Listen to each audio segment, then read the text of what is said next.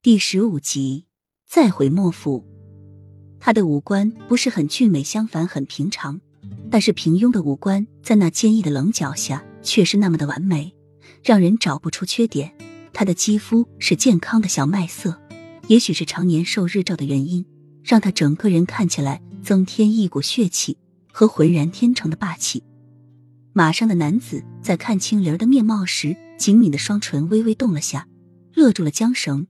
当如玛瑙般的黑眸看向一身红妆艳丽的于美时，平淡的眼眸划过一丝波澜，双腿一夹马肚，人便来到了于美跟前。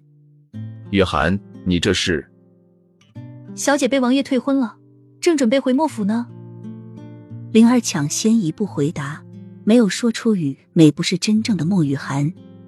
马上的男子轻皱眉头，也不问缘故，伸出宽大的手掌来。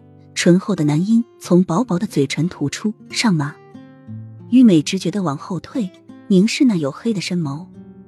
我不回莫府，我不是莫雨涵，我是顶替他嫁入王府的。少爷，小姐在大婚之夜的前一天失踪了，二少爷就找了一个跟小姐一模一样的嫁进了王府，可是没想到小姐却被歹人所劫。回来后，王爷就一纸休书休了小姐。灵儿说道。这已经泣不成声了。马上的男子再次看向于美，幽深的黑眸细细的锁住于美的容颜，深不可测。忽然一个前倾，就将于美抓上了马。在没找到真正的莫雨涵之前，我不能让你走。于美只觉双脚悬空，头一晕，整个人就坐到了男子怀里。冰冷坚硬的盔甲紧紧的贴着于美单薄的背部。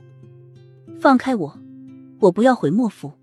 我本来就被逼的，于美挣扎着，希望能逃脱男子的束缚。她不要回那个莫府，不想受封建思想的禁锢。但是这个男子却牢牢的将她禁锢在在怀里，稳如泰山的拉着缰绳，率领着三千将士回兵部交差。